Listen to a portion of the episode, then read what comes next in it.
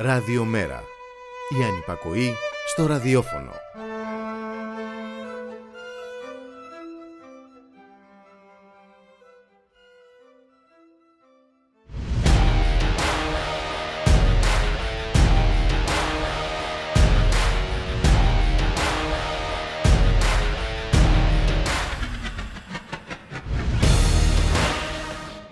Ένα σύστημα που γεννά και αναπαράγει συμπεριφορές βίας και ατιμωρησίας των ισχυρών και προστασίας όσων συνοστίζονται στην αυλή του.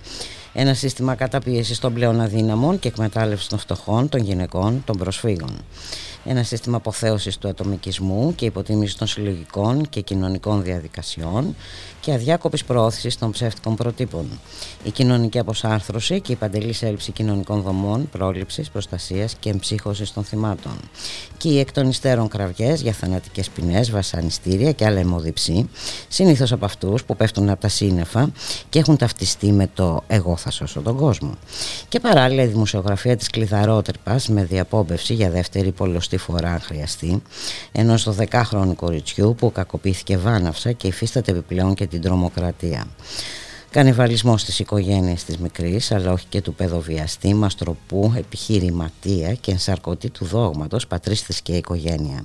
Κανιβαλισμός του θύματος και ξέπλυμα του θήτη μέσω των γνωστών προθύμων.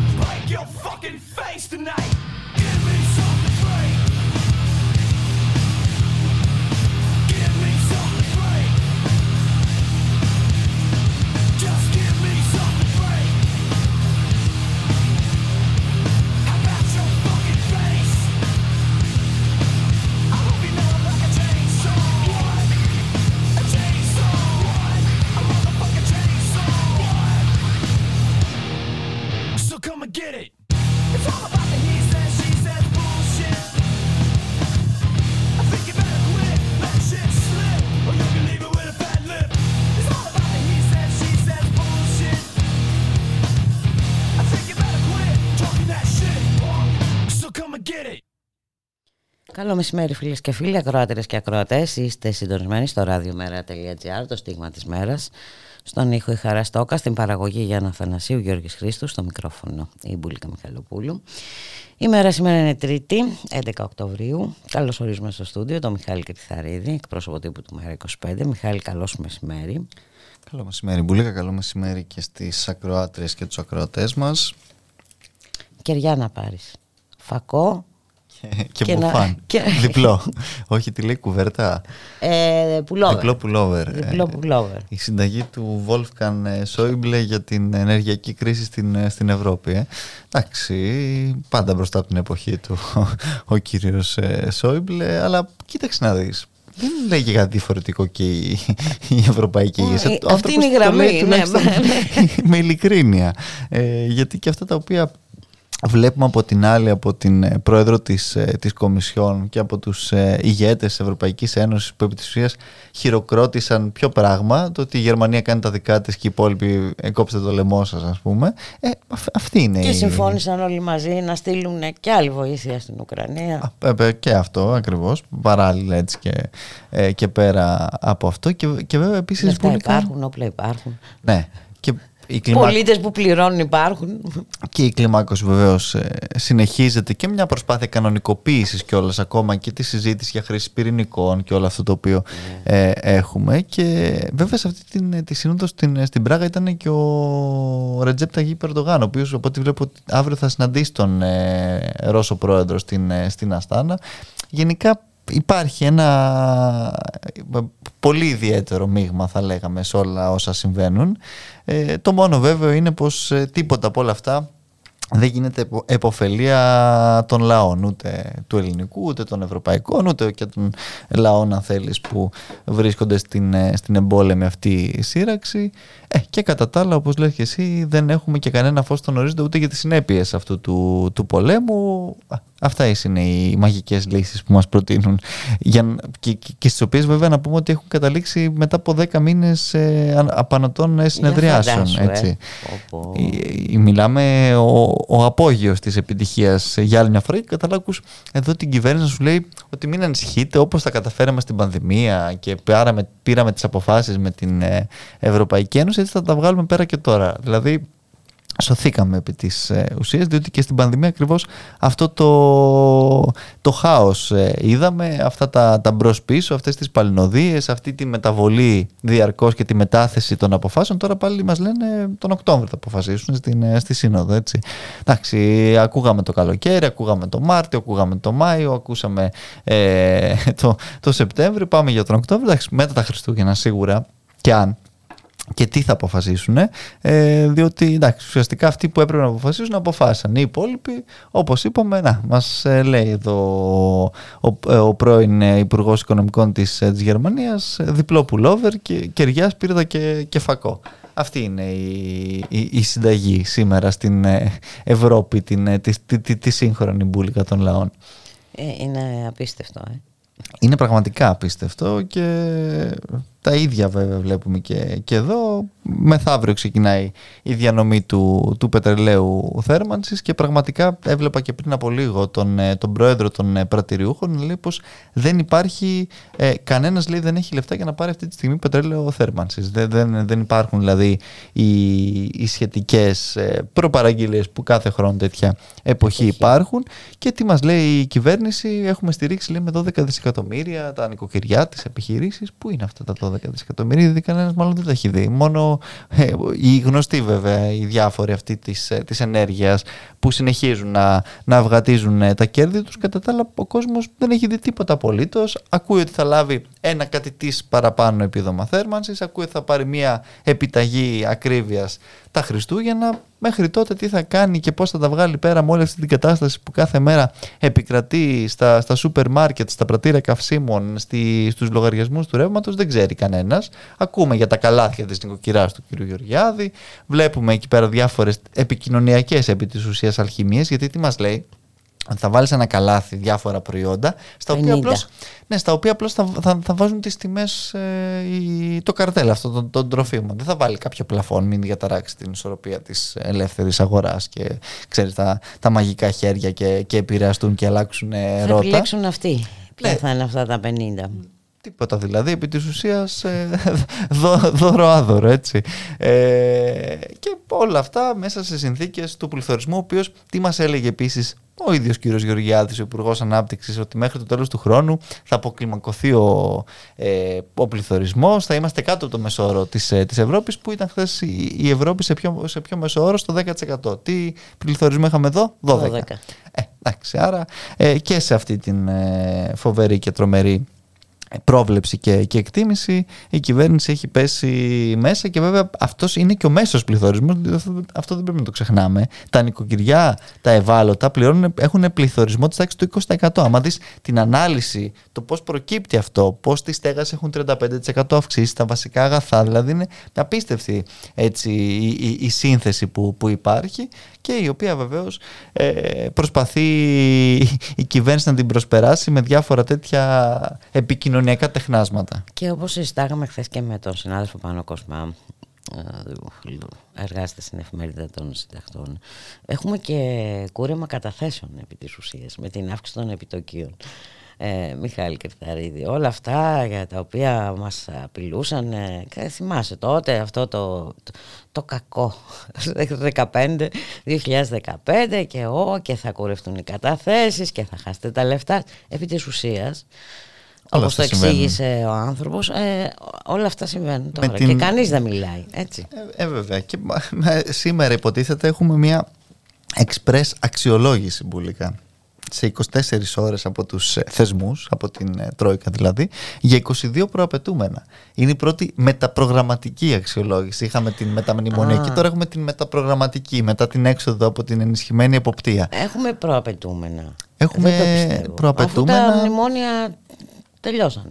Ναι, δεν ξέρω τι γίνεται. Από τη μία η κυβέρνηση, ο ΣΥΡΙΖΑ, το ΠΑΣΟΚ και οι άλλοι μας λένε ότι βγήκαμε και από την ενισχυμένη εποπτεία. Από την άλλη, εδώ βλέπουμε μια σειρά από προαπαιτούμενα, σε ιδιωτικοποιήσεις, σε πληστηριασμούς, σε μια σειρά από θέματα, σε κωδικοποίηση της εργατικής νομοθεσίας. Τι άλλο δηλαδή θα κάνουν σε αυτή την εργατική νομοθεσία, πραγματικά την έχουν ξυλώσει θέμελα.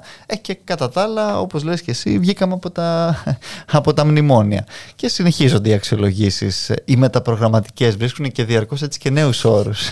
Μετά από 1-2 χρόνια θα μας πούν βγήκαμε και από τη μεταπρογραμματική και θα πάμε στη μεταπρογραμματική και ούτω καθεξής. Έτσι. Μέχρι το 2060 τουλάχιστον, που ούτως ή άλλως υπάρχει η δέσμευση για τα πρωτογενή πλεονάσματα και την αφομοίωση υποτίθεται του χρέους. Με τα τότε δεδομένα, διότι έχουν αλλάξει και αυτά, 400 δισεκατομμύρια περίπου προσεγγίζει το δημόσιο χρέος αυτή τη στιγμή, θα δούμε τι άλλο θα σκαρφιστούν, την ώρα που, όπως λες και εσύ, το διαθέσιμο εισόδημα των πολιτών ροκανίζεται διαρκώς με διάφορους τρόπους. Με τις καταθέσεις, με επί της ουσίας τη μείωση των αποδοχών τους όταν έχουμε αυτόν τον πληθωρισμό κάθε μήνα. Έτσι, διότι δεν αυξάνεται κάθε μήνα 10% ο κατώτατος μισθός. Μια φορά έγινε και πώς έγινε, μην το σχολιάσουμε, εν πάση περιπτώσει. Οι συνταξιούχοι επίσης παραμένουν. Νομίζω είναι η αύξηση του κατώτατου μισθού. Ναι. Και αυτό έχει πια. Αυτό έχει. Όχι... Ούτε ένα μήνα δεν έχει. Γιατί αυτοί που ζουν με τον κατώτατο μισθό, ξαναλέμε ότι εδώ δεν έχουν αυτόν τον πληθωρισμό. Και βέβαια υπάρχουν και άλλες κατηγορίες, όπως οι άνθρωποι που λαμβάνουν συντάξει, οι άνθρωποι που ζουν έτσι με προνοιακά, με βασικά κοινωνικά επιδόματα, οι οποίοι έχουν μείνει παντελώς στάσιμοι σε εκείνα τα επίπεδα. Η κυβέρνηση υποτίθεται εξαγγέλει κάποιες αυξήσεις στις συντάξεις από 1η Πρώτου του 2023, αλλά τώρα μιλάμε για μια κατάσταση που όταν θα γίνει και αν γίνει και όπως γίνει, ήδη θα έχει ξεπεραστεί παντελώς, Μπουλικά. Πάμε να ακούσουμε ένα τραγούδι.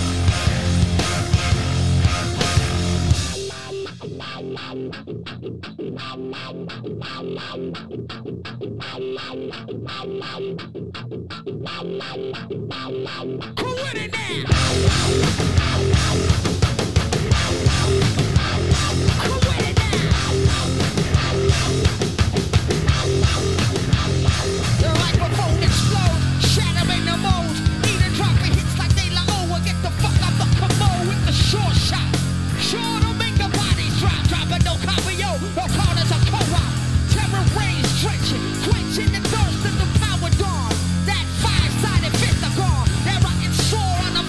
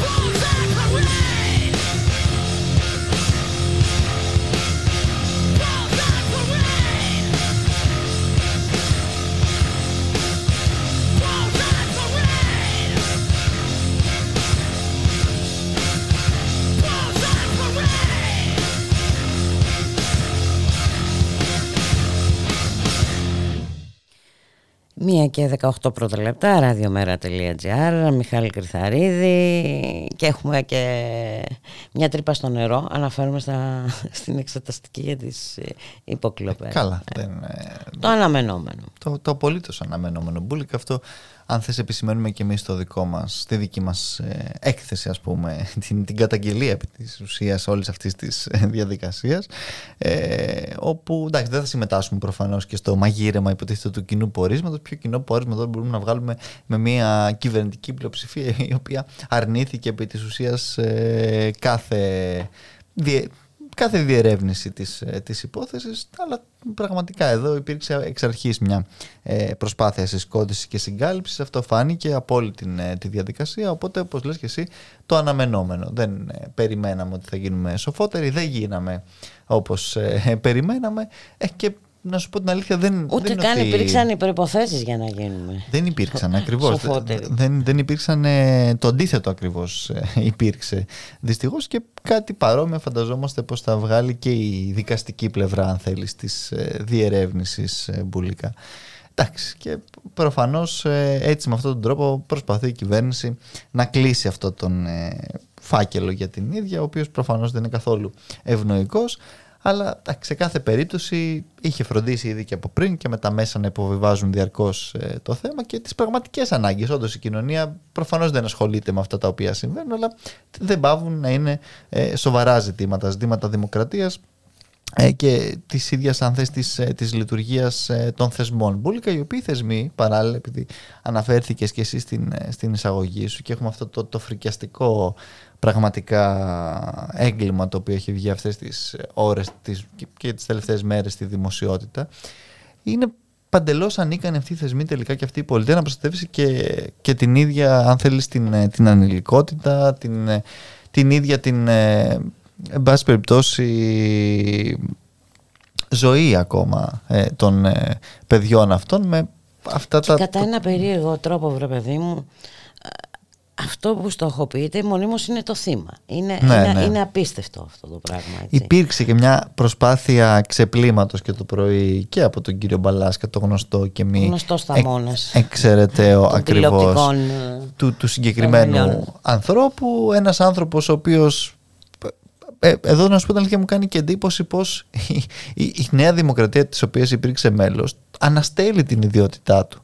Ούτε καν τον διαγράφει, έτσι.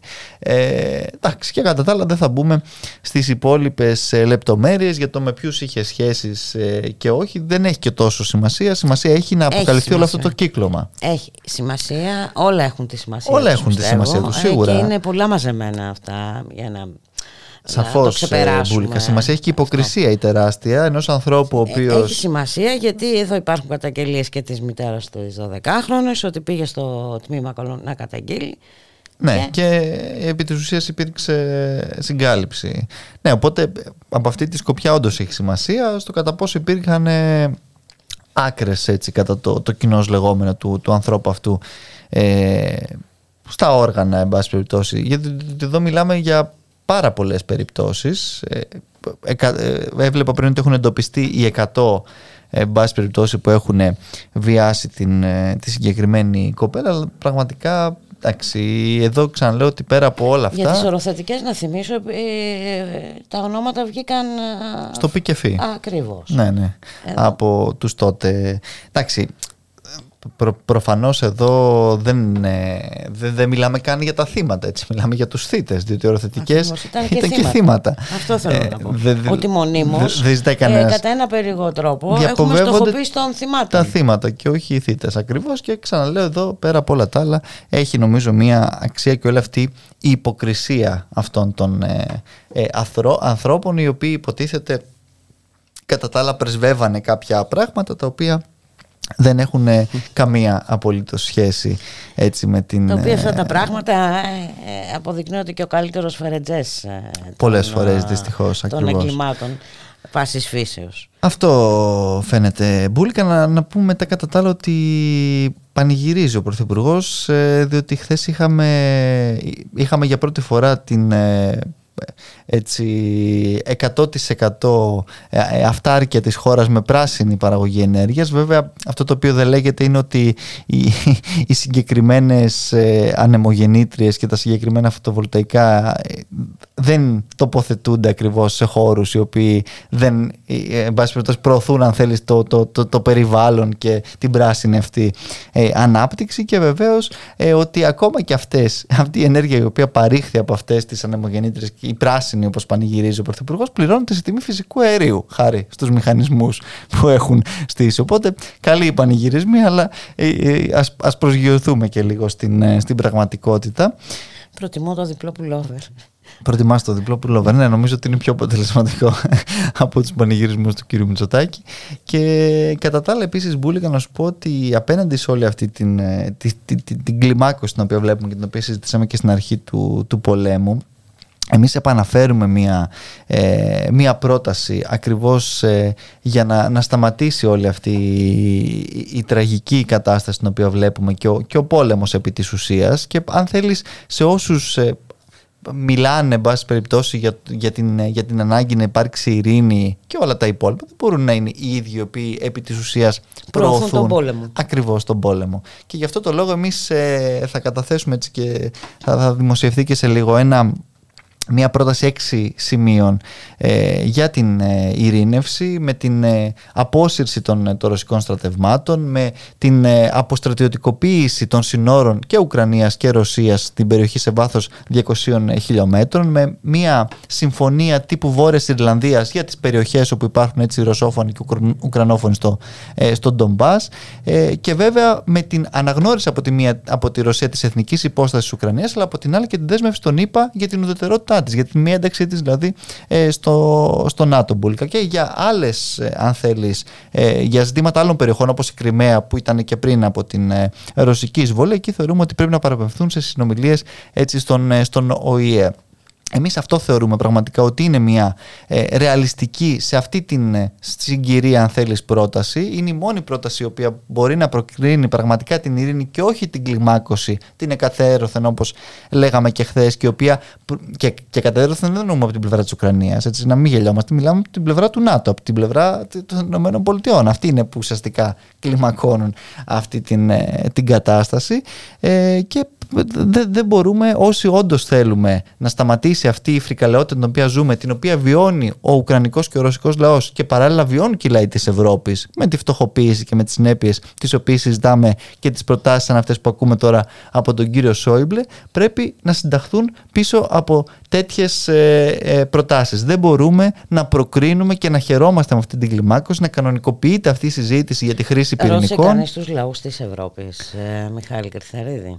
Προφανώς όχι, και γι' αυτό βλέπουμε και τις συνέπειες τις οποίες επομίζονται οι λαοί της Ευρώπης. Δεν τις επομίζεται ούτε ο κύριος Μακρόν που μας έλεγε ότι πρέπει να ζήσουμε με λιγότερα, ούτε ο κύριος Σόλτς, ούτε ο κύριος Σόιμπλε, ούτε όλοι οι υπόλοιποι. Οι οποίοι ποτέ δεν τους ζητείται η άποψή τους, η γνώμη τους, αλλά πάντοτε καλούνται να πληρώσουν τις συνέπειες και να ακούνε τέτοιου είδους συμβουλές περί διπλών πουλόβερ και σπίρτων και φακών. Καλά, τα ίδια έχουμε και στην χώρα μας. Έτσι, μην πάμε μακριά. Εδώ δεν μας λέγανε ότι ο οποίος δεν προσαρμόζεται πεθαίνει.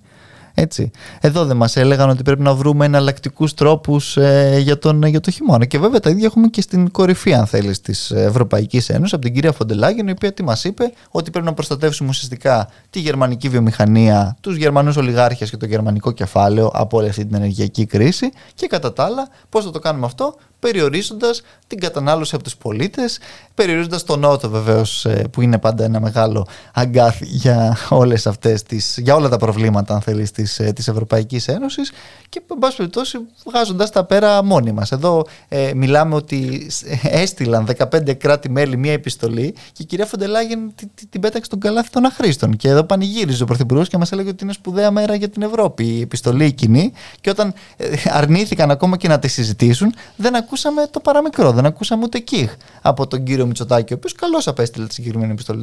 Δεν λέμε ότι κακώς έπραξε την πρωτοβουλία αυτή, αλλά από εκεί και έπειτα μετά βλέπουμε μόλις πέσει το γερμανικό, η γερμανική γραμμή. Εκεί μετάνε σε όλα. Δηλαδή δεν γίνεται αυτοί να μπορούν να κάνουν μια χαρά τις μονομερείς τους ενέργειες, να προστατεύουν τον πληθυσμό, ούτε καν τον πληθυσμό το γερμανικό, το γερμανικό κεφάλαιο προστατεύουν και αυτοί, μη γελιόμαστε, αλλά πέρα από αυτό κάνουν τις πράξεις τους, δεν έχουν καμία ανάγκη να λογοδοτήσουν πουθενά, ακόμα και οι κάποιες γκρίνιες που υπήρξαν, πώς μετά στην Πράγα συμφιλιώθηκαν και τα βρήκανε όλα και χωρίς να αλλάξει η απόφαση. Και ήταν μια ωραία φωτογραφία και κατά τα άλλα εμείς οι υπόλοιποι περιμένουμε για την επόμενη σύνοδο, η οποία εντάξει μπορεί να αργήσει κι άλλο, μετά να πάμε στη μεθεπόμενη και ούτω καθεξής. Θα δούμε πώς κατά τα άλλα θα τα βγάλουμε πέρα, Μπουλίκα. Εντάξει, είναι απίστευτη αυτή η κατάσταση. Πάντως για την πρόταση αυτή την οποία συζητάγαμε, να σου πω ότι το βράδυ θα υπάρξει η παρουσίασή της και από τον γραμματέα του ΜΕΡΑ25, ο οποίος θα είναι στη Ρώμη και θα παρουσιάσει σχετική πρόταση στην Ιταλική τηλεόραση. Διότι εντάξει, θεωρούμε ότι είναι ούτως ή άλλως και κάτι το οποίο δεν αφορά μόνο τη χώρα μας, αφορά την Ευρώπη τουλάχιστον για όλα όσα συμβαίνουν. Ραντεβού στη Ρώμη. Έτσι. Ωραία. Να σε ευχαριστήσουμε πάρα πολύ, Μιχάλη Κριθαρίδη. Και εγώ σας ευχαριστώ. Θα τα πούμε αύριο. Καλώς εχόντων των πραγμάτων. Πάντα. Τηλεφωνικά μάλλον, ναι. Έγινε. Γεια χαρά.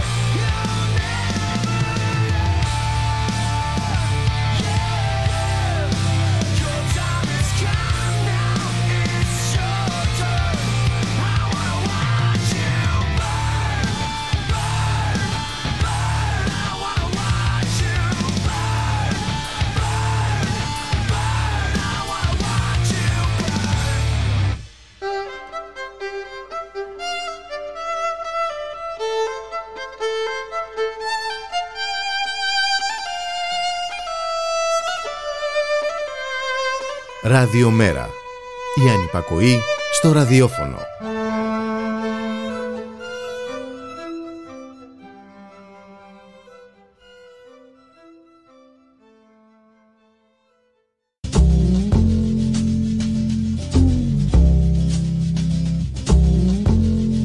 Είμαστε στο Ράδιο Μέρα και η εκπομπή Rock on the Wild Side. Είμαι ο DJ Red Marut και κάθε Τετάρτη 9 με 10 το βράδυ, με τη βοήθεια μιας rock κατά βάση μουσικής ιδιοκατασκευής, θα σας μεταφέρω νοερά στην αυξημένης αταξίας, παλιά, καλή, άναρχη και όσο δεν πάει συναρπαστική εποχή του ερασιτεχνικού ραδιοφώνου των FM. Συντονιστείτε.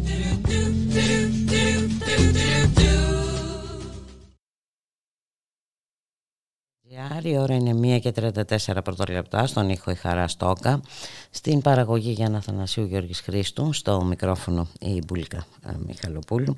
Το αδιάφορο σφύριγμα των κυβερνήσεων απέναντι στις ανισότητες καταδεικνύει έκθεση της μη κυβερνητικής οργάνωσης Oxfam. 143 από 161 χώρες δεν αύξησαν τους φόρους για τους πλουσιότερους και 11 χώρες απέναντίας μείωσαν τους φόρους για τους πιο προνομιούχους, σύμφωνα με την έκθεση, στην οποία τονίζεται ότι το ξέσπασμα της πανδημίας ανέδειξε με εμφατικό τρόπο την απραξία των κυβερνήσεων μπροστά στις ανισότητες. Τα στοιχεία δείχνουν ότι οι πιο φτωχοί και ευάλωτοι χτυπήθηκαν πιο σκληρά από την ασθένεια και τις βαθιές οικονομικές συνέπειες της, αναφέρει η μη κυβερνητική οργάνωση. Η έκδοση για το 2022 του δείκτη της δέσμευσης για τη μείωση των ανισοτήτων, που δημοσιοποιείται κάθε 2 χρόνια, δείχνει καθαρά πως η πλειονότητα των κυβερνήσεων δεν έλαβαν τα απαραίτητα μέτρα ευρείας κλίμακας για να αμβλύνουν την επικίνδυνη έκρηξη των ανισοτήτων. Και μάλιστα τα πράγματα έγιναν χειρότερα, καθώς ενώ επρόκειτο για τη σοβαρότερη υγειονομική κρίση που γνώρισε ο κόσμος εδώ και έναν αιώνα, οι μισές από τις χώρες με χαμηλά και μεσαία εισοδήματα μείωσαν τις δαπάνες τους για την υγεία κατά τη διάρκεια της πανδημίας και το 70% μείωσε τις δαπάνες για την παιδεία. Παράλληλα, παρά τις τεράστιες ελλείψεις φορολογικών εισόδων και την μεγάλη αύξηση των περιουσιών των πλουσιότερων προσώπων και εταιριών κατά τη διάρκεια της πανδημίας, οι 143 από τις 161 χώρες δεν αύξησαν τους φόρους για τους πλουσιότερους και 11 μείωσαν αντίθετα για τους φόρους για τους πιο προνομιούχους. Η Νορβηγία είναι η καλύτερη μαθήτρια, βρίσκεται στην κορυφή της κατάταξης, ακολουθούμενη από τη Γερμανία, την Αυστραλία, το Βέλγιο και τον Καναδά. Στις καλύτερες θέσεις βρίσκονται αποκλειστικά ανεπτυγμένες χώρες που είχαν στη διάθεσή τους περισσότερα μέσα να αφιερώσουν σε πολιτικές μείωσεις των ανισοτήτων. Μάλιστα, η Oxfam προειδοποιεί επιπλέον ότι 263 εκατομμύρια άνθρωποι θα περιπέσουν στην ακραία φτώχεια ως το τέλος της χρονιάς και υπενθυμίζει το βάρος της εξυπηρέτησης του χρέους για τις φτωχές χώρες, που τις εμποδίζει να καταβάλουν προσπάθειες για τη μείωση των ανισοτήτων. Καλεί τις κυβερνήσεις να ενεργήσουν επειγόντως, καθώς, όπως σημειώνει, σε διαφορετική περίπτωση θα χαθούν 10 χρόνια προσπαθειών μείωσης των ανισοτήτων. Καλεί ιδιαιτέρως τις κυβερνήσεις να αυξήσουν τις κοινωνικές δαπάνες, να προστατεύσουν τα δικαιώματα των εργαζομένων και να εγγυηθούν πως οι μισθοί τους επιτρέπουν να ζήσουν πάνω από το όριο της φτώχειας.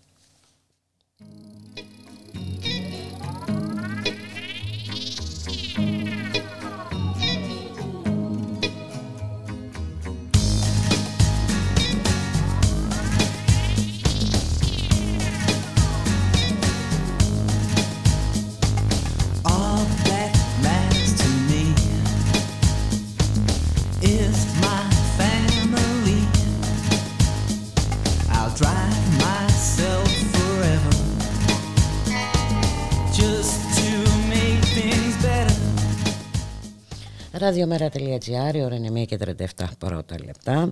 Διπλά πουλόβερ, κεριά, σπίρτα και φακί και αποστολή όλο και περισσότερων όπλων στην Ουκρανία, εν ολίγης η συνταγή της Ευρωπαϊκής Ένωσης. Μια ωραία φωτογραφία βγάλαν οι ηγέτες της στην Πράγα, μετέθεσαν τις αποφάσεις για αργότερα για την προστασία των πολιτών της Ευρώπης από την ενεργειακή και όχι μόνο κρίση.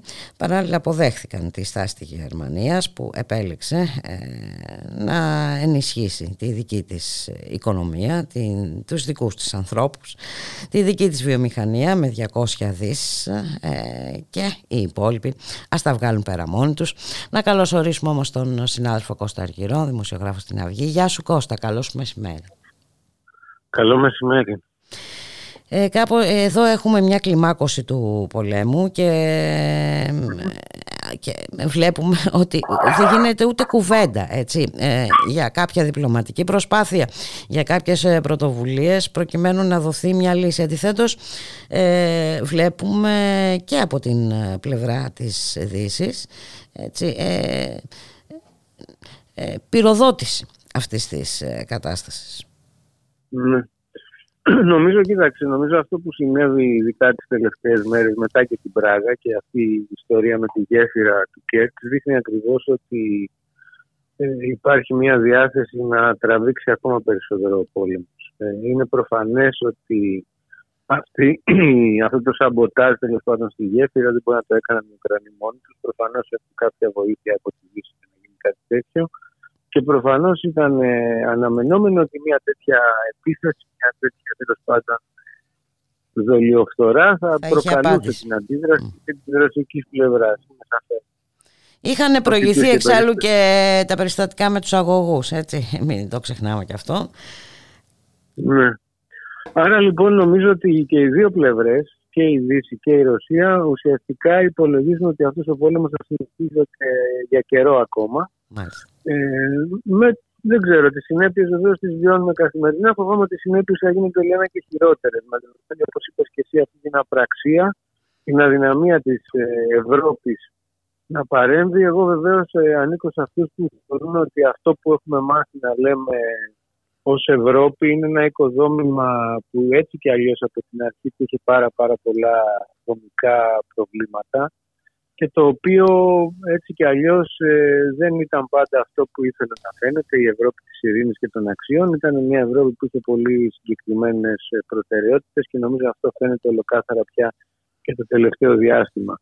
Άρα λοιπόν ήταν και αναμενόμενο, για παράδειγμα, ότι αυτή η περιβόητη πολιτική κοινότητα που θέλει να στήσει ο Μακρόν χωρίς να έχει διευκρινίσει τι ακριβώς εννοεί, είναι ένα πρόσχημα, είναι ένα άλοθη ότι κάτι κάνουμε, αλλά επί της ουσίας, επί του πρακτέου, το αποτέλεσμα είναι ουσιαστικά μηδενικό.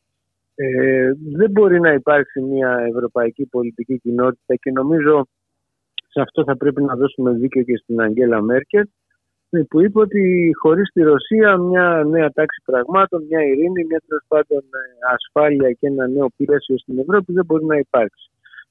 Είναι σαφές ότι στην παρούσα φάση είναι πολύ δύσκολο να κάνεις αυτή τη σκέψη και αυτό το σχεδιασμό με τον Βλαντίμιρ Πούτιν, αλλά προφανώς η Ρωσία δεν είναι μόνο ο Βλαντίμιρ Πούτιν και αυτό που θα έπρεπε να έχουν πει στην Πράγα ήταν ότι δεν θέλουμε να απομονώσουμε τη Ρωσία περισσότερο, γιατί αυτό φάνηκε, αλλά ότι θέλουμε μια Ρωσία διαφορετική μεν, αλλά μια Ρωσία που θα συνεργαστούμε μαζί της και μαζί θα φτιάξουμε αυτό που λέμε τη Νέα Ευρώπη. Τέτοια πρόθεση εγώ δεν διακρίνω. Βλέπω αυτή τη στιγμή ότι η Ευρώπη, η θεσμική Ευρώπη, η Ευρωπαϊκή Ένωση, οι ηγέτες της Ευρώπης σέρνονται πίσω από αποφάσεις των ΗΠΑ εδώ και πάρα πολλούς μήνες.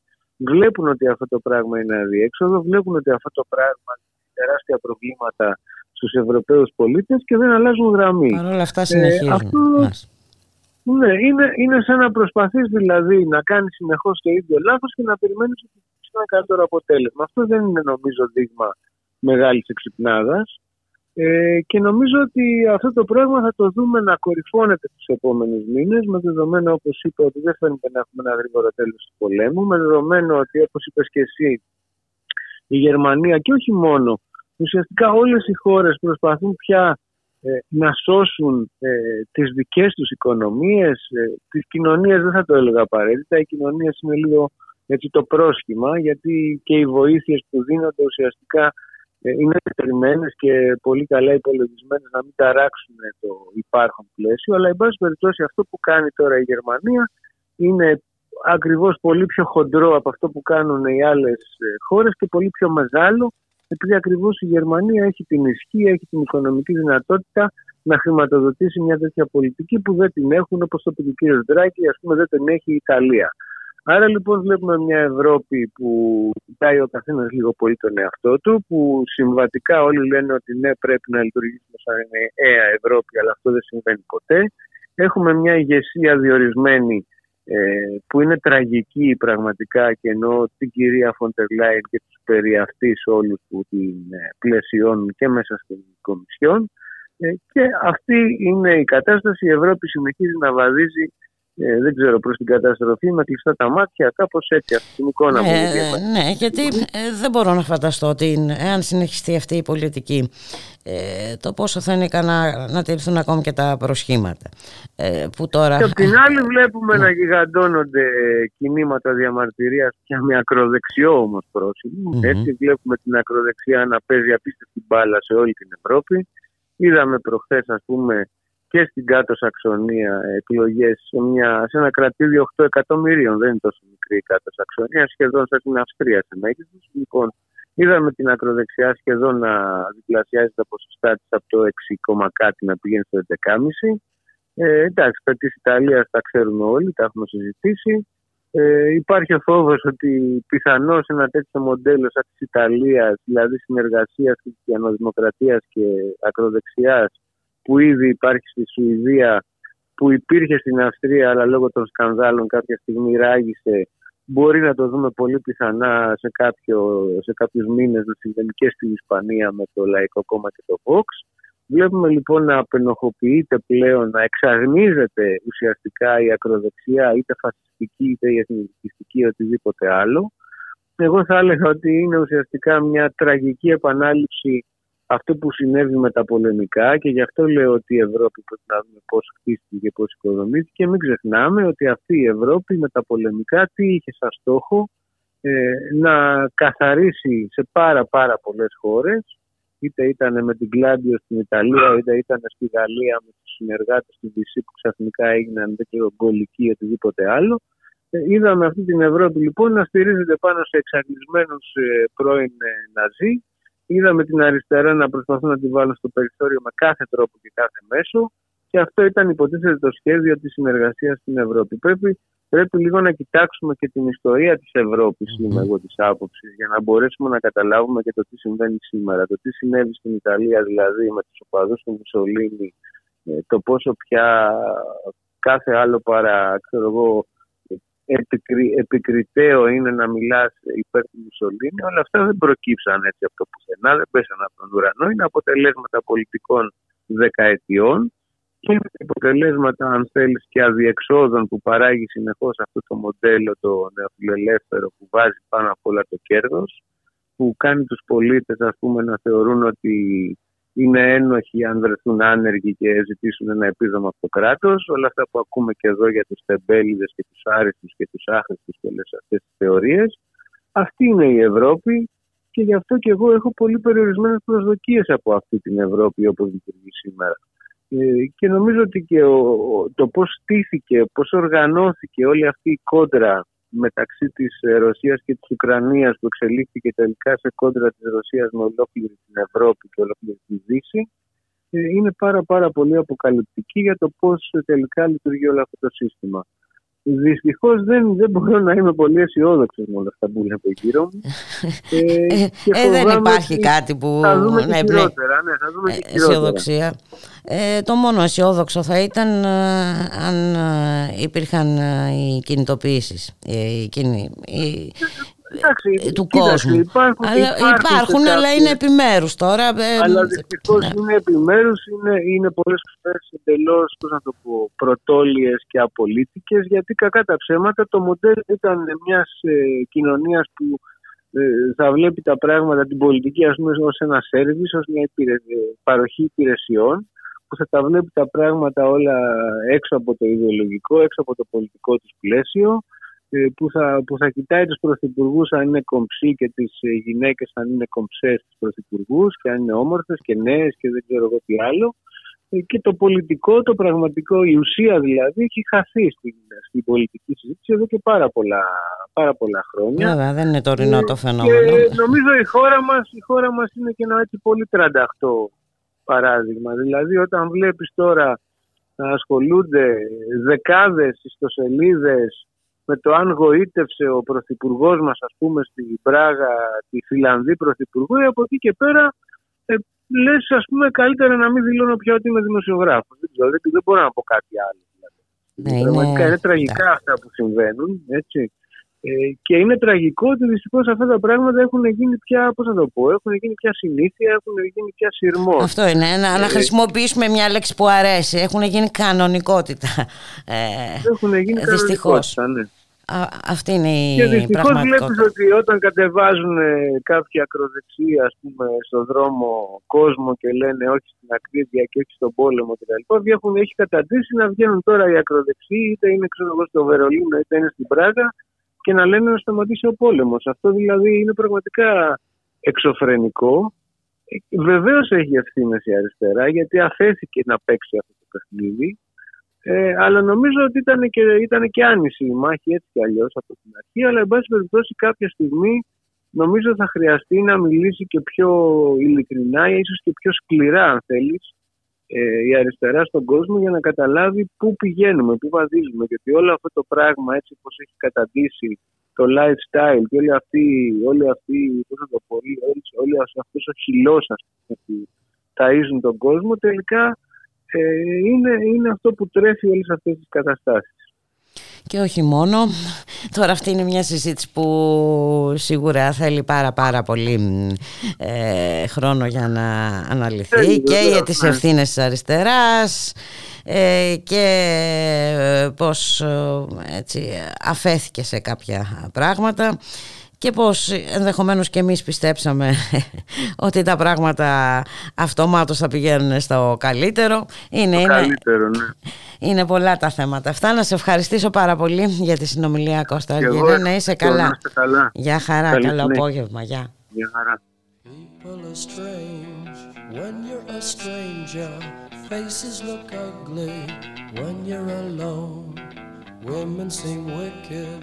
When you're unwanted, streets are uneven. When you're down, when you're strange, faces come out of the rain. When you're strange, no one remembers your name.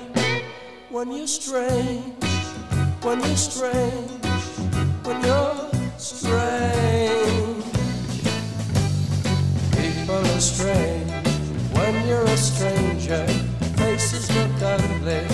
When you're alone, women seem wicked.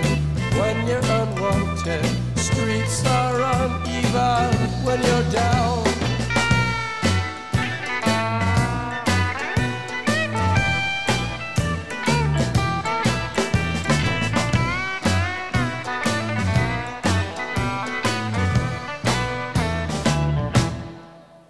When you're strange, faces come out of the rain. When you're strange, no one remembers your name. When you're strange, when you're strange, when you're strange.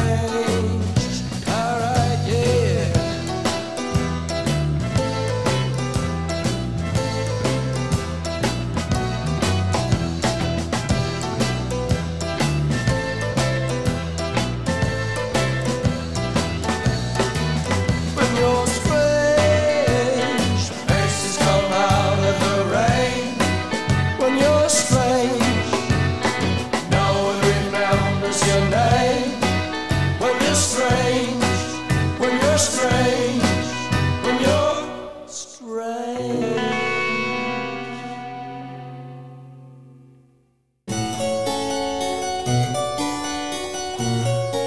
εκπομπή Εκλάμψης, κάθε Πέμπτη 6 με 7 στο Ράδιο Μέρα, με τον Αντώνη Σιγάλα.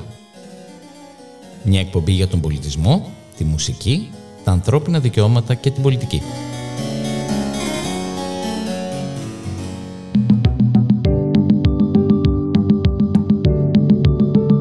Ίχνη της πόλης. Κάθε Τρίτη, 6 με 7 το απόγευμα, κάνουμε ένα νοερό περίπατο σε ενδιαφέροντα σημεία της Αθήνας, με την Έφη Παυλή Γεωργάτου στο Ράδιο Μέρα.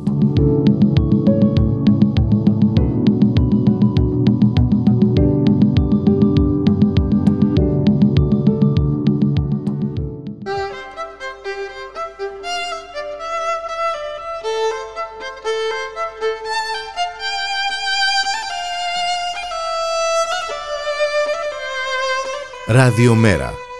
Η ανυπακοή στο ραδιόφωνο.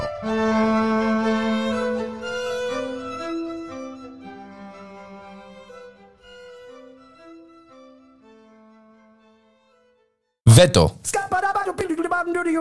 Δευτέρα έως Παρασκευή 3 με 5 μεσημεριάτικα εδώ στο radiomera.gr με τον Θοδωρή Βαρβαρέσο Δρόσο και τον Δημήτρη Λιάπη. Μια εκπομπή για την πολιτική, κοινωνία, πολιτισμό και άλλα πολλά που θα ανακαλύψουμε μαζί. Εσείς θα θέσετε βέτο σήμερα? Ή έτσι πρέπει, παιδάκι μου.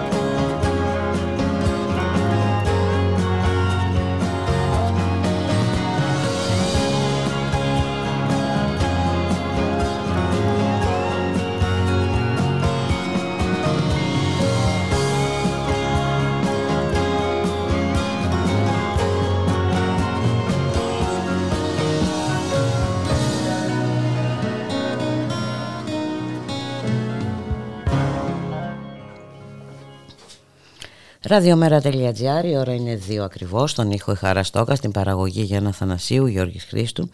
Στο μικρόφωνο η Μπουλίκα Μιχαλοπούλου. Και το χρονικό ενός προανακεφθέντος φιάσκου θα μπορούσε να είναι ο τίτλος, σχετικά με τις εργασίες της Εξεταστικής Επιτροπής για το θέμα των υποκλοπών. Να καλωσορίσουμε τον κύριο Σαράντο Θεοδωρόπουλο, δικηγόρο, μέλος της Κεντρικής Επιτροπής του ΜΕΡΑ25. Καλό μεσημέρι, κύριε Θεοδωρόπουλε. Καλό σας μεσημέρι, τι κάνετε? Καλά, χρόνια σας πολλά και καλά. Μιας και γνωρίζουμε ότι έχετε πολύ γενέθλια σήμερα. Να είστε καλά. Πολύ, να είστε καλά. Και εσείς, και να τα λέμε μέσα από τα μικρόφωνα εδώ του ΜΕΡΑ25, του Ράδιο Μέρα. Λοιπόν, 0 στο πηλίκον σχετικά, αναμενόμενο ήταν βέβαια. Έχουμε πορίσματα των κομμάτων. Είχαμε την πρόθεση αρχικά της κυβέρνησης να γίνει μια συνεδρίαση της Βουλής εν κρυπτό. Τελικά θα γίνει ανοιχτή συνεδρίαση της Βουλής, κύριε Θεοδωρόπουλε, και θα αναγνωστούν τα ξεχωριστά πορίσματα. Πώς ακριβώς θα γίνει? Κοιτάξτε, ακόμα αυτό το πράγμα είναι υπόαιρεση, θα το δούμε αυτό τις επόμενες μέρες. Δεν έχει όμως αυτό τόσο μεγάλη. Δεν έχει σημασία πράγμα, βέβαια. Αν και βεβαίως έχει τη σημειολογία του κι αυτό, αλλά εντάξει. Αν και βεβαίως μια συνεδρίαση της Βουλής, η οποία θα γινόταν υποτέλεια μυστικότητα και χωρίς να μεταδίδεται, εν πάση περιπτώσει είναι τουλάχιστον ασυνήθιστο. Δεν ξέρω και αν έχει συμβεί ποτέ αυτό το πράγμα. Έτσι. Από εκεί πέρα, τι να σου πούμε, είπατε για χρονικό προαναγγελθέντο θανάτου και μηδέν στο φιλικό. Νομίζω ότι είναι και αρνητικό το πρόσημο. Έχουμε ξεπεράσει το μηδέν. Πάμε αρνητικά. Δηλαδή, βρέθηκε μία κορυφαία διαδικασία, γιατί η Εξεταστική Επιτροπή είναι ένας κορυφαίος ελεγκτικός μηχανισμός του κράτους. Έχει σε πάρα πολύ μεγάλη σημασία ζητήματα, κορυφαία σημασία. Η Εξεταστική Επιτροπή μπορεί να έχει τις εξουσίες εισαγγελέως, ανακριτού κλπ. Εδώ δεν έγινε τίποτα από αυτά. Και δεν έγινε τίποτα από αυτά με υπαιτιότητα της κυβέρνησης, η οποία έκανε μία θεώρηση της έννοιας του απορρίτου και μία ερμηνεία, η οποία μπορεί να συμπεριλαμβάνει τα πάντα και να μην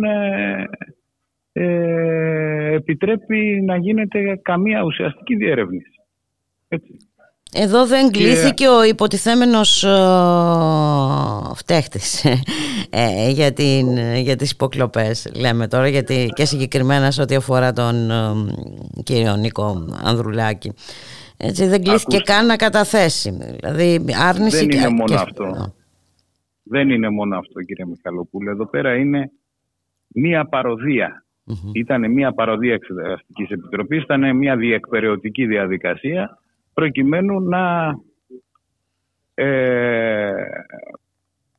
ακυρωθεί η δυνατότητα που υπάρχει πλέον με τη νέα συνταγματική αναθεώρηση, ώστε οι βουλευτές με κάποιο ορισμένο αριθμό να μπορούν να ζητούν και να καταλήγουν σε πορίσματα σε μια Εξεταστική Επιτροπή, χωρίς αυτό να κόβεται από την κοινοβουλευτική πλειοψηφία.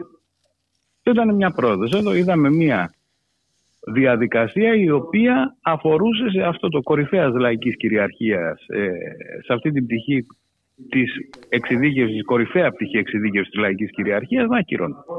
Έτσι. Και γι' αυτό πραγματικά έχουν ιδιαίτερη σημασία και το πόρισμα, η πορισματική έκθεση που κατέθεσε και έδωσε χθες το ΜΕΡΑ25 στη δημοσιότητα, και η πορισματική έκθεση του ΚΚΕ, που λένε αυτά ακριβώς τα πράγματα.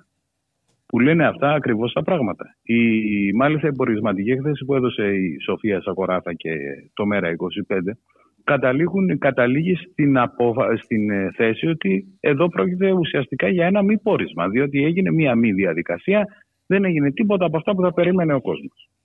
Και συνεχίζει αυτή τη στιγμή να υπάρχει ένα τεκμήριο ενοχής επάνω στην κυβέρνηση, το οποίο η κυβέρνηση με την συμπεριφορά της μέχρι τώρα δεν μπορεί να αποσύσει. Ναι, αλλά εδώ υπάρχει θέμα δημοκρατίας. Αυτό είναι το ζήτημα. Κύριε Θεοδωρόπουλε, Έτσι, γιατί ουσιαστικά μένουμε στο σκοτάδι και για τους μηχανισμούς και δεν γνωρίζουμε τι ακριβώς γίνεται και δεν γνωρίζουμε τι ακριβώς θα γίνει και δεν γνωρίζουμε, εν ολίγης δεν ξέρουμε τίποτα μόνο από τις έρευνες που έχουν γίνει, από τα ρεπορτάζ κτλ.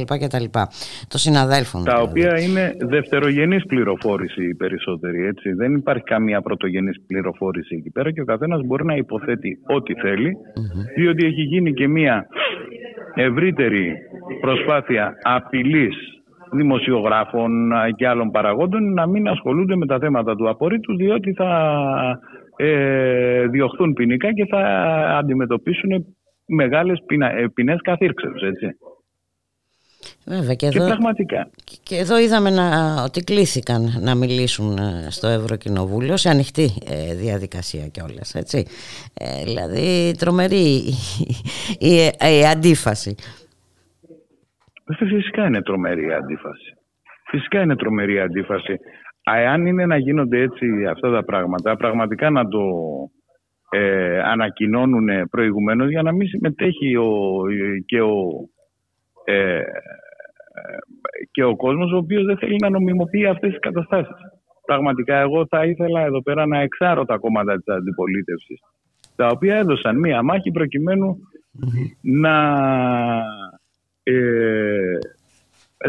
να διαλευκανθεί και να διερευνηθεί το θέμα. Και βλέπαμε αυτή τη στιγμή όλα τα αιτήματα τα οποία της άρεσης του απορρίτου, τα να καλούνται μάρτυρες, το να...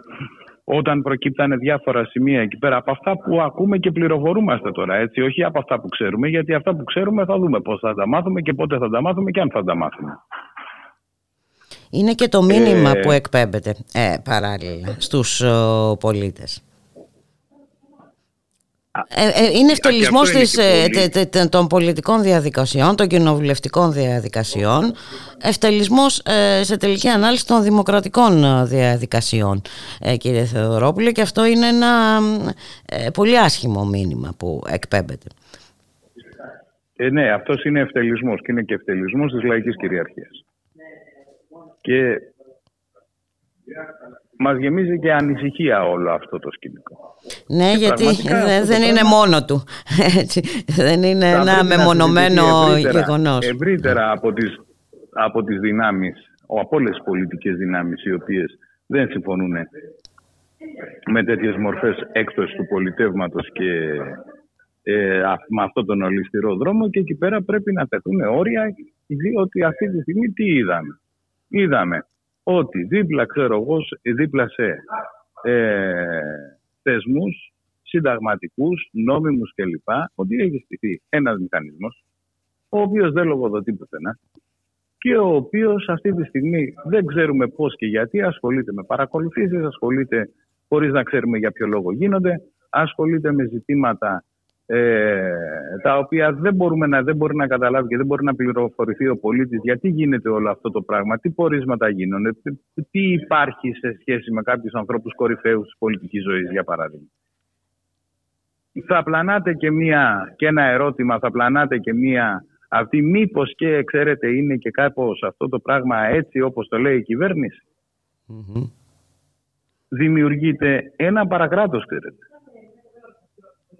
Αυτό είναι το αποφασιστικό σημείο.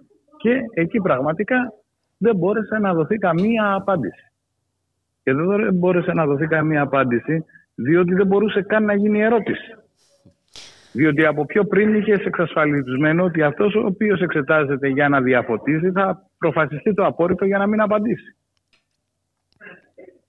Είναι δηλαδή μια διαδικασία, για να δώσουμε ένα παράδειγμα. Εάν κάποιος, ας πούμε, πήγαινε στον ανακριτή για μια αξιόπινη πράξη, η οποία τιμωρείται βαρύτατα, και του έλεγε ο ανακριτής, τι ξέρετε γι' αυτό, αν έχετε το λόγο μου ότι είσαστε αθώος, περάστε έξω, αθώος. Και θα τον απέλει έτσι. Αυτό θα ήταν κανένας από εμάς ικανοποιημένος ότι έχει αποδοθεί δικαιοσύνη, ότι έχει γίνει κάποια λογοδοσία, ότι έχει γίνει κάποια διερεύνηση των πραγμάτων? Δεν το νομίζω. Όχι βέβαια. Και ξέρετε, υπάρχει μια αλληλουχία γεγονότων τώρα για το πώς λειτουργούν οι θεσμοί, για το πώς έχουν ευτελιστεί οι θεσμοί. Έτσι. Εδώ είδαμε την κυβέρνηση να ακυρώνει νομοθετικά απόφαση του Συμβουλίου της Επικρατείας. Αναφέρομαι βέβαια στο νερό. Έτσι, και την... Καλά, αυτό είναι άλλο ζήτημα και πραγματικά. Όχι, ναι, όλα όμως μαζί αποτελούν μια λυσίδα. Και από εκεί και πέρα υπάρχει ένας άλλος μηχανισμός, ο οποίος επεξεργάζεται τώρα έτσι την ομολογία και θα σου βρει και μια νομοθετική πρόβλεψη προκειμένου να μην εφαρμοστεί ο νόμος και όλα καλά και άγια. Ξέρετε κάτι, να πούμε και κάτι εδώ πέρα για να το μάθουν οι ακροατές. Αυτό που λέμε εθνική ασφάλεια, για την οποία υπάρχουν τα απόρριτα, τρομοκρατία, είναι ποινικά αδικήματα, δεν είναι αόριστα πράγματα, δεν είναι θεϊκές και αγγελικές ή δαιμονικές δυνάμεις. Είναι αδικήματα που περιγράφονται σε 63 άρθρα περίπου του ποινικού κώδικα. Mm-hmm.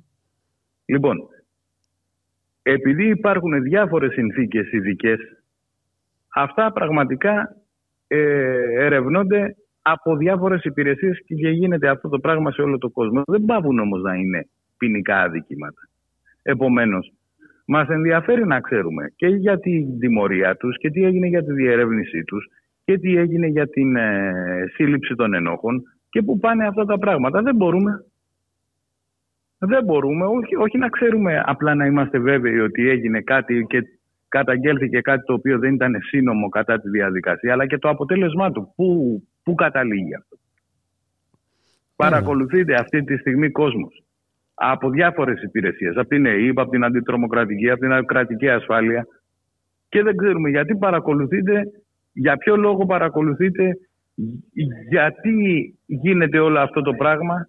Και υπάρχουν και διάφοροι αριθμοί που βλέπω εγώ στον τύπο, ας πούμε, οι οποίοι είναι ηλικιώδες. Χιλιάδες κάθε μήνα άνθρωποι παρακολουθούνται. Για ποιο λόγο? Πού φτάνουμε σε αυτά τα πράγματα? Και εν πάση περιπτώσει, που αρχίζει και που τη λένε αυτή η επίκληση της εθνικής ασφάλειας και τι νοείται ως εθνική ασφάλεια και γιατί θα μπορούσαν να την επικαλεστούν στην περίπτωση του κυρίου Ανδρουλάκη. Επί της ουσίας δεν μάθαμε, ούτε πρόκειται να μάθουμε, γιατί τελικά μπορούμε να υποθέσουμε γιατί... Υπάρχει ένα σημείο στο πόρισμα που τελειώνει, το μόνο πόρισμα που μπορεί να εξαχθεί από όλη την παρούσα διαδικασία είναι η πλήρης έκπτωση δημοκρατικής λειτουργίας του ελληνικού πολιτικού συστήματος, η καταράκωση του κράτους δικαίου στη χώρα μας. Απλώς προσθέθηκε και άλλο ένα βαρύ περιστατικό στο πολιτικό μητρό της ένοχης πρακτικής κυβερνητικής εξουσίας στην Ελλάδα. Αυτό είναι το... Και το θέμα είναι τι κάνουμε όμως, έτσι, πώς απαντάμε. Τι κάνουμε. Έρχονται εκλογές, σας ψηφίσει ο κόσμος, σας ψηφίσει δυνάμεις σοβαρές,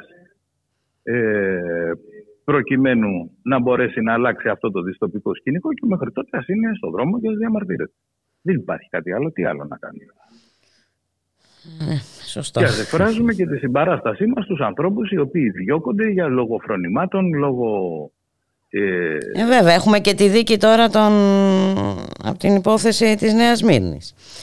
Ναι, ξέρετε κάτι, αυτό είναι το θέμα. Ότι η υπόθεση, όπως έχουμε αρχίσει και βλέπουμε, και εδώ θα ήθελα να τελειώσουμε για να μην κουράσουμε, όπως με το δόγμα της ανάγκης, το νομικό δόγμα της ανάγκης και των εκτάκτων περιστάσεων, το δημόσιο συμφέρον ταυτίστηκε με το στενό συμφέρον του κράτους και το ταμιακό συμφέρον του κράτους, έτσι, απαραδέκτος. Έτσι φαίνεται λοιπόν ότι η εθνική ασφάλεια είναι η ασφάλεια της κυβερνήσεως από κάθε αντιπολιτευτική προσπάθεια.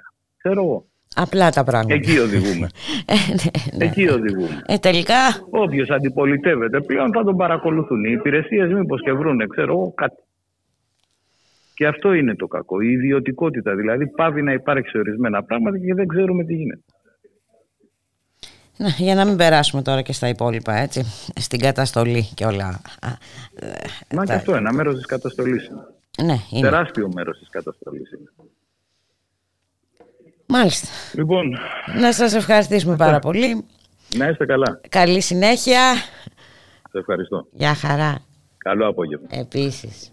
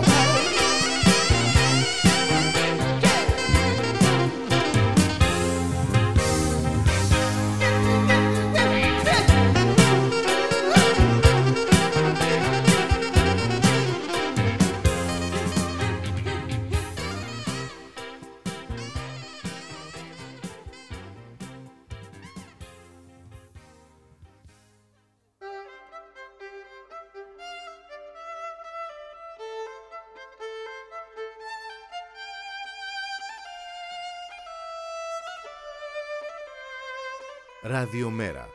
Η ανυπακοή στο ραδιόφωνο.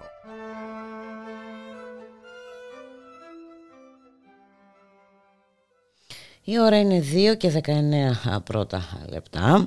Παράλληλα με όλα τα άλλα που συμβαίνουν στην ελληνική πραγματικότητα, συνεχίζονται και οι δουλίτσες, οι ιδιωτικοποιήσεις. Την περασμένη Πέμπτη, στις 6 Οκτωβρίου, μπήκαν οι τίτλοι τέλους στο έργο ιδιωτικοποίησης του Οργανισμού Λιμένα Ιγουμενίτσας. Να δούμε τι σημαίνει αυτό. Να καλωσορίσουμε τον κύριο Κώστα Μπακάλη, είναι μέλος του πολιτικού γραφείου του ΜΕΡΑ25. Καλό σας μεσημέρι, κύριε Μπακάλη. Μας ακούτε? Ναι, τώρα σας ακούμε μια χαρά. Λοιπόν, Πάει και αυτό, έτσι. Ακόμα ένα λιμάνι. Και τι σημαίνει αυτό και για την Ηγουμενίτσα και για τους κατοίκους της Θεσπρωτείας. Ναι. Ναι, να μας πείτε τι σημαίνει αυτή η πώληση, έτσι. Καλό μεσημέρι, Μπουλίκα. Καλό μεσημέρι. Δεν ξέρω αν ακούστηκα προηγουμένως. Καλό μεσημέρι και στους ακροατές και στους ακροατές σου. Μια χαρά ακούστηκα. Του Ράδιο Μέρα. Πολύ ωραία. Τι σημαίνει η πώληση?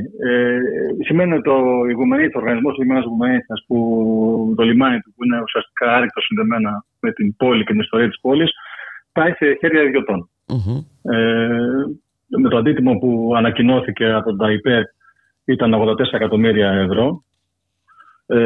Όταν μόνο σκεφτούμε μόνο ότι το ταμιακό υπόλοιπο αυτή τη στιγμή, σύμφωνα με τον συλλογισμό του ΟΛΗ το 2021, είναι 10 εκατομμύρια.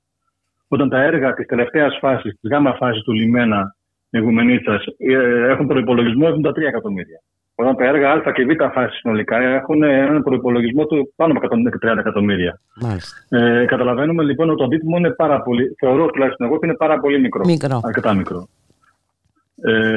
Σε αυτό πρέπει να συνυπολογίσουμε ότι ο κύκλος εργασιών του λιμένους σήμερα είναι 5 εκατομμύρια, με 2-2,5 εκατομμύρια καθαρά κέρδη σχεδόν. Τι να πω, ότι περιμένανε, από ό,τι φαίνεται και σύμφωνα πληροφορίες που ήταν το χώρο της δημοσιότητας, ότι θα πωληθεί στα 25 εκατομμύρια. Αυτό ήταν η προσδοκία τους. Και τα 85 είναι πολύ μεγάλα, δεν έχω πραγματικά ό,τι αφορά το ράιστο. Δηλαδή και αυτό το θεώρησαν υψηλό το τίμημα, μάλιστα. Ναι, αυτό φάνηκε τουλάχιστον. Τέλος πάντων, ό,τι αφορά τον οργανισμό Λιμένα Ιγουμενίτσας, πρέπει να θυμηθούμε λίγο την ιστορία του. Mm-hmm. Ότι ουσιαστικά μαζί με την πόλη υπήρχε και το λιμάνι. Το λιμάνι το 1950 αναπτύχθηκε και άρχισε να κάνει το δρομολόγιο Ελλάδα-Ιταλία, κυρίως με πρίντιζη. Δηλαδή υπάρχουν ιστορικές στιγμές στην ιστορία αυτή, με την Ερυθρέα, την Ελμές και το καράβι, το Εγνατία. Το θυμάμαι εγώ σαν παιδί, γιατί έτυχε να ταξιδεύω τα καλοκαίρια Ιταλία, Ιγουμενίτσα, Πέρδης, Ιγουμενίτσα. Όλα αυτά πλέον χάνονται ουσιαστικά και αναλαμβάνει ουσιαστικά και ο Μους Γκριμάλντι, που είναι ο πλειοδότης στην στιγμή του λιμένε, mm-hmm. αναλαμβάνει όλο το λιμάνι. Και mm-hmm. έχει σταθμό και τα καράβια, οπότε μπορούμε να θεωρήσουμε ότι υπάρχει και ένας αθέμητος ανταγωνισμός. Δεν ξέρω, αλλά εντάξει, είναι λίγο περίεργο. Αυτή τη στιγμή φαίνεται η Ανατολική κερδίζει τον όμιλο Γκριμάλντι. Mm-hmm. Αυτό που έχει σημασία να αναφέρουμε βουλικά είναι ότι για τη χερσαία ζώνη. Είναι μια ζώνη λιμένος, που ονομάζονταν παλιότερα, mm-hmm. Η οποία δυστυχώς στην Ιγουμενίτσα και στην Θεσπρωτεία δεν περιλαμβάνει μόνο λιμενικές εγκαταστάσεις. Είναι μια πολύ παλιά και πονεμένη ιστορία. Mm-hmm. Το 2001 συμβασιοποιείται και δίνεται προς εκμετάλλευση και χρήση η χερσαία ζώνη Σαγιάδας, Πλαταριάς, Σιβώτων και Ιγουμενίτσας στον οργανισμό Λιμένα για αποκλειστική χρήση και εκμετάλλευση. Mm-hmm. Αυτή ουσιαστικά το 19 εγκρίθηκε από την Βουλή των Ελλήνων. Αλλά στην ζώνη αυτή περιλαμβάνει, εκτός από τουριστικά καταφύγια και αλλιευτικά λιμανάκια, mm-hmm. περιλαμβάνει και παραλίες. Περιλαμβάνει την μεγάλη παραλία του Δρεπάνου στην πόλη της Ιγουμενίτσας, που είναι μια παραλία με άμμο, χρυσή άμμο, μήκος 2 χιλιόμετρων σχεδόν. Περιλαμβάνει όλο το παράκτιο μέτωπο της Ιγουμενίτσας, και υπάρχουν καταστάσεις. Ναι. Mm-hmm. Και όλα αυτά πάνε στον ιδιώτη τώρα, για να καταλάβω. Μας υποσχέθηκαν εδώ ότι θα γίνει διαχωρισμός της χερσαίας ζώνης και θα αποδοθούν τα κομμάτια αυτά που δεν είναι λιμενικές καταστάσεις στο Δήμο ή στους Δήμους, μάλλον, γιατί εμπλέκεται το Δήμο των Χιλιατών. Mm-hmm. Μέχρι σήμερα δεν έχει γίνει κάτι τέτοιο. Το έχουμε ακούσει από βουλευτές, υπουργούς και τον πρωθυπουργό από τη τελευταία το έχουμε ακούσει να το λέει. Αλλά τώρα που θα πέσουν στις υπογραφές της σύμβασης τις επόμενες μέρες, δεν έχει ακόμα αποσαφανιστεί. Δεν έχει ακόμα παραδοθεί. Μάλιστα, δεν έχει γίνει καθαρό δηλαδή. Αν θα παραμείνει στο δημόσιο, τέλος πάντων στους Δήμους και τα λοιπά, στο δημόσιο εν ολίγης, αυτή η χερσαία ζώνη. Μάλιστα. Με ό,τι αυτή περιλαμβάνει. Περιλαμβάνει και κτίρια, γηπεδάκια του τέννις. Τα Σίβοτα περιλαμβάνει κάποιες φανταστικές παραλίες, όπως είναι ο Γαλλικός Μόλος, η ΔΕΗ. Δεν ξέρω αν έχει ακούσει, έχει πάει στα Σίβοτα, το Κάρβουνο, ο Άγιος Νικόλαος. είναι ουσιαστικά οι τρεις πόλεις, Σίβοτα, Πλαταριά και Ηγουμενίτσα, ουσιαστικά είναι πόλεις παραθαλάσσιες, χωρίς πρόσβαση, δημόσια πρόσβαση, στην θάλασσα. Είναι πρωτοφανές αυτό. Δεν το έχω ξανά αν υπάρχει πουθενά άλλο εξάσιβη κάτι τέτοιο πουθενά άλλο. Και δυστυχώς σε αυτό το έργο θεατές ήμασταν οι δημότες. Δεν έγινε καμία ενέργεια από το Δημοτικό Συμβούλιο, το Δήμα, να διεκδικήσει το μέτωπο αυτό. Το λιμάνι καταρχήν, να μην πάει σε ξένα χέρια, να παραμείνει σε δημόσιο έλεγχο, να έχει όφελος ο Δήμος από το λιμάνι, γιατί υπήρχαν κάποια κοινωνικά, είχε κοινωνική πολιτική ο Οργανισμός Λιμένα μέχρι χτες. Δηλαδή έδινε κάποιες χορηγίες στους διάφορους οργανισμούς του Δήμου, σε διάφορες εκδηλώσεις κλπ. Υπήρχε μια συμμετοχή στο ευρύτερο κοινό του ΟΛΗ. Δεν ξέρω αν θα συνεχιστεί με τον ιδιώτη, φαντάζομαι πως όχι. Προφανώς, όταν ξέρουμε πάρα πολύ καλά ότι η επιδίωξη των ιδιωτών είναι το κέρδος, οπότε να περιμένουμε τώρα κοινωνική πολιτική από τον ιδιώτη δεν νομίζω ότι είναι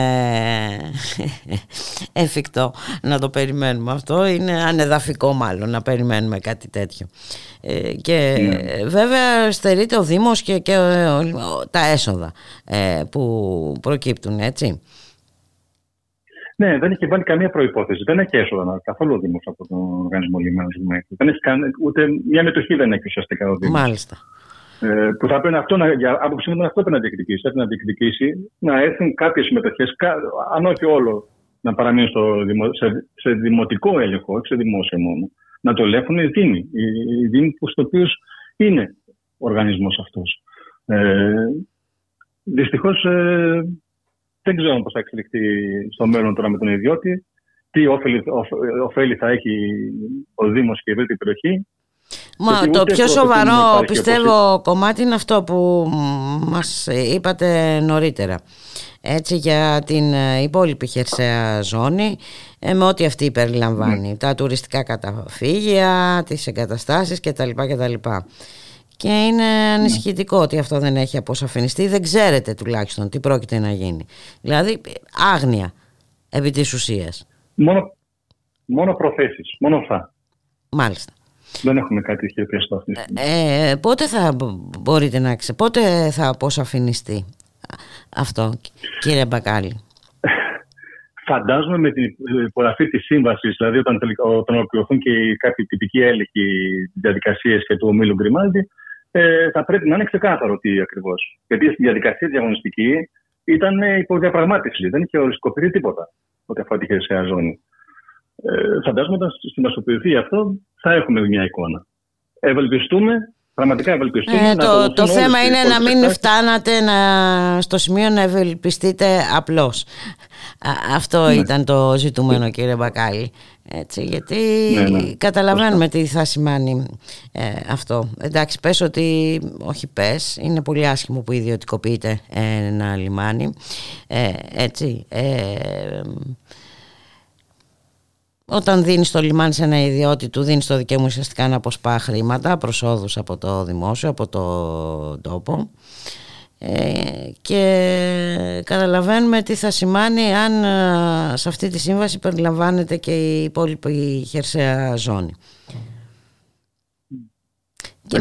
Και όταν μπει η σύμβαση, μετά τα πράγματα είναι πολύ δύσκολα. Θα είναι αργά. Αυτό ακριβώς. Δηλαδή, θέλω να πω, θα έπρεπε να γίνουν πράγματα για να μην φτάσει το πράγμα εδώ. Έτσι, ενέργειες από το Δήμο, δεν ξέρω, από τους κατοίκους. Ναι. Δυστυχώς οι κάτοικοι ήταν θεατές, βουβοί θεατές. Φταίμε όλοι, δηλαδή. Βάζω τον εαυτό μου μέσα. Θεατής είναι ουσιαστικά. Υπήρξε μια πρωτοβουλία να φτιαχτεί μια εταιρεία να αγοράσει το μετοχικό πακέτο του ΟΛΗ, αλλά θα πούμε την αλήθεια ότι ουσιαστικά προεδρεύουμε τον εαυτό μας. Θα αγοράζουν οι πολίτες αυτό που θα ανήκει ούτως ή άλλως. Δηλαδή το λιμάνι δεν είναι σε ιδιότητα αυτή τη στιγμή, είναι δημόσιο. Τι θα αγοράζουμε οι πολίτες? Το δημόσιο αγαθό, το δημόσιο λιμάνι? Εντάξει, είναι μια στρεβλή λογική αυτή, δεν προχώρησε. Μάλιστα. Και αυτή τη στιγμή είμαστε εδώ που είμαστε. Μάλιστα. Επομένως τώρα είσαστε σε στάση αναμονής. Ναι. Εμείς περιμένουμε τώρα να δούμε τι ακριβώς θα γίνει με τη χερσαία ζώνη. Το λιμάνι το χάσαμε από ό,τι φαίνεται. Ας ευελπιστούμε να μην αλλάξουν πάρα πολλά για τα επόμενα χρόνια. Μάλιστα. Τι να πω, είπαμε, καλό είναι να μην φτάνουν τα πράγματα ως εκεί. Αλλά δυστυχώς, έτσι όπως είναι και η ελληνική πραγματικότητα, είναι και τόσα πολλά τα προβλήματα που αντιμετωπίζουν οι πολίτες αυτής της χώρας και τόσα πολλά τα μέτωπα, τα ανοιχτά. Είναι προφανώς ένα πολύ δύσκολο στοίχημα να μπορέσεις να είσαι παρόν σε όλες τις διαδικασίες. Τι να πω, να μοιραστώ κι εγώ την δική σας ελπίδα να μην έχει χαθεί έστω αυτό το κομμάτι της χερσαίας ζώνης, έτσι, και θα τα ξαναπούμε όταν θα έχουμε νεότερα, ναι. Κύριε Μπακάλη, να σας ευχαριστήσουμε πάρα πολύ, ναι, δεν ξέρω αν θέλετε να προσθέσετε κάτι άλλο. Όχι, νομίζω τα υπόλοιπα είναι λεπτομέρειες πλέον. Τώρα βέβαια να δούμε και ποιο θα είναι το αντίτιμο, πώς θα οριστούν τα εισιτήρια, τι θα γίνει. Ναι, είναι όντως πολλά. Βέβαια, η ουρά είναι μεγάλη ενός γεγονότος, του συγκεκριμένου γεγονότος. Σας ευχαριστώ πάρα πολύ, να είστε καλά. Και εγώ να είστε καλά και εσείς. Γεια σας.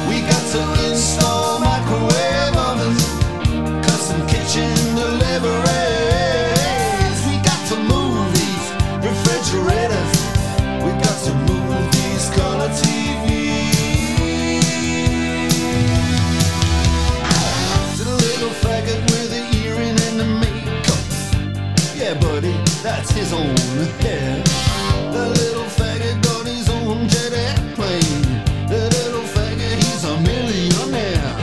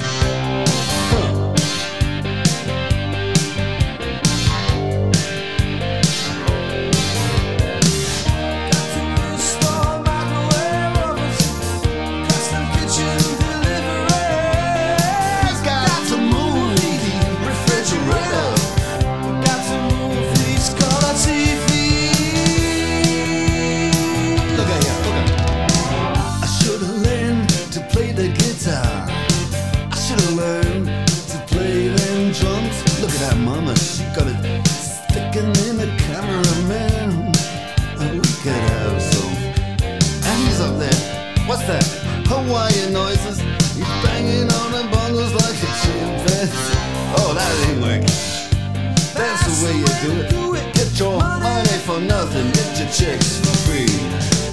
We got to install a microwave oven, custom kitchen deliveries.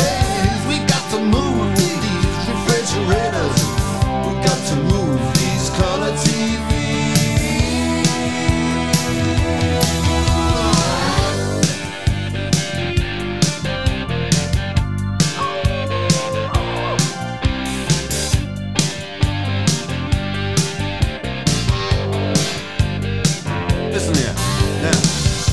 working.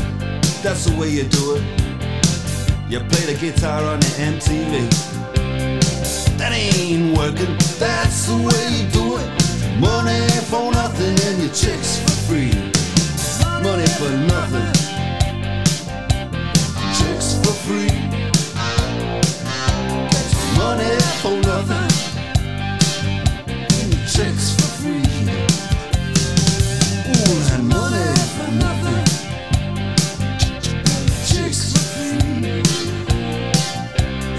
Money for nothing, chicks for free. Money for nothing, chicks for free. Money for nothing, chicks for free. Money for nothing, chicks for free. Money for nothing.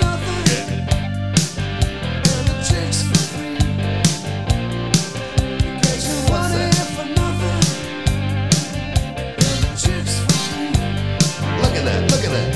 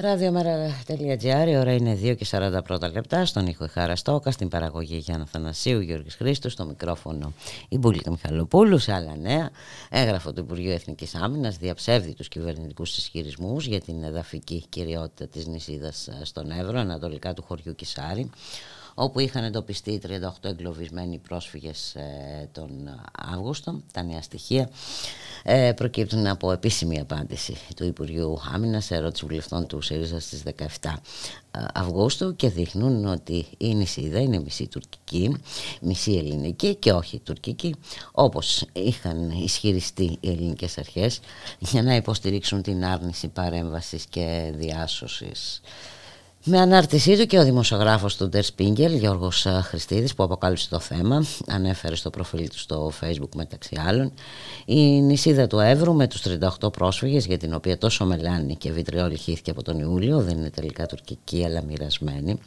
και οι πρόσφυγες ήταν σε πολλές περιπτώσεις στο ελληνικό της κομμάτι.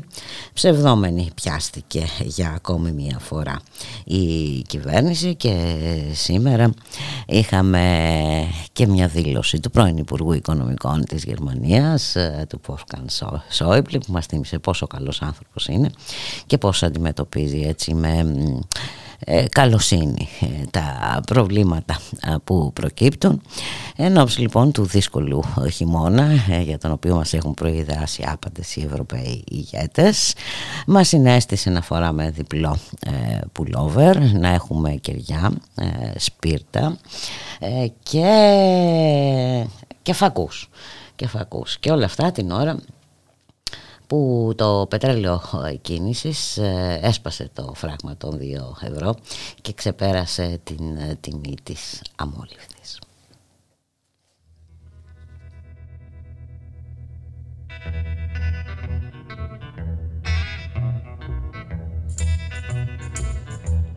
Spending too much time away, I can't stand another day.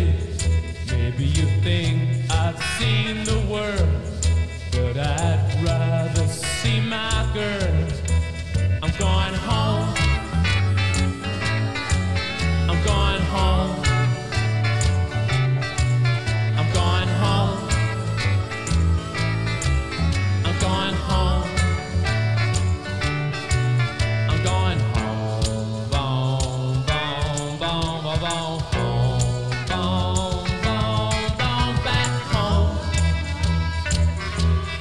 Yes, I am. Και δεν φτάνει μόνο που δεν θα έχετε λεφτά για να ζεσταθείτε και θα ψάχνετε να βρείτε τρόπους για να επιβιώσετε. Αλλιώς, όπως μας έχει πει και ο κύριος Κρέκας, θα πρέπει να... όποιος δεν επιβιώνει απλά πεθαίνει.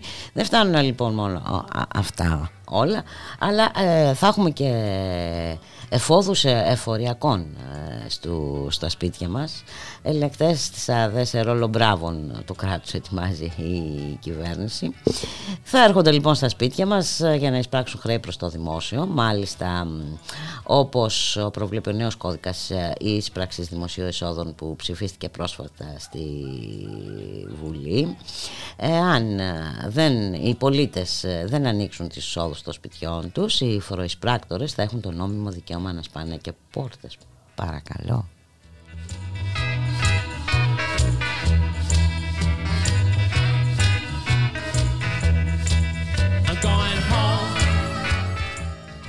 Ότι ωραίο πλιάτσικο που θα έλεγε κάποιος. Και με αυτά και με αυτά φτάσαμε στο τέλος. Ήρθε η ώρα να σας αποχαιρετήσουμε, να σας ευχηθούμε να είστε όλες και όλοι καλά. Καλώς εχόντων των πραγμάτων, θα τα ξαναπούμε αύριο στη 1 το μεσημέρι. Γεια χαρά.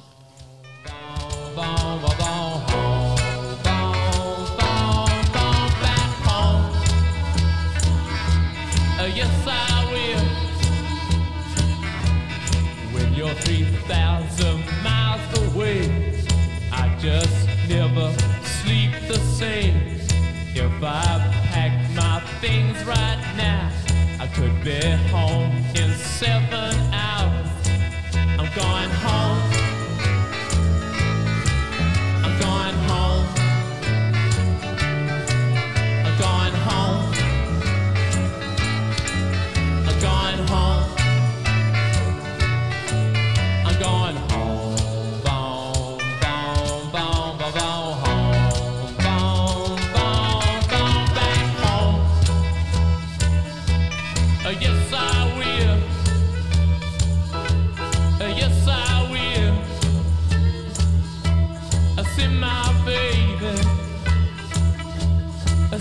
My baby, I wanna see my girl, I just can't wait, I just can't wait, I just can't wait, I just can't wait.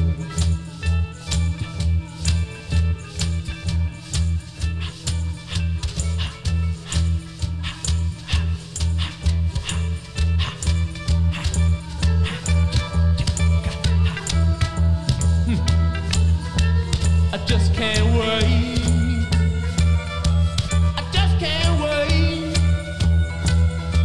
I just can't wait. I just can't wait. Yeah, yeah, yeah. I just can't wait. I see my baby. She'll make me feel alright.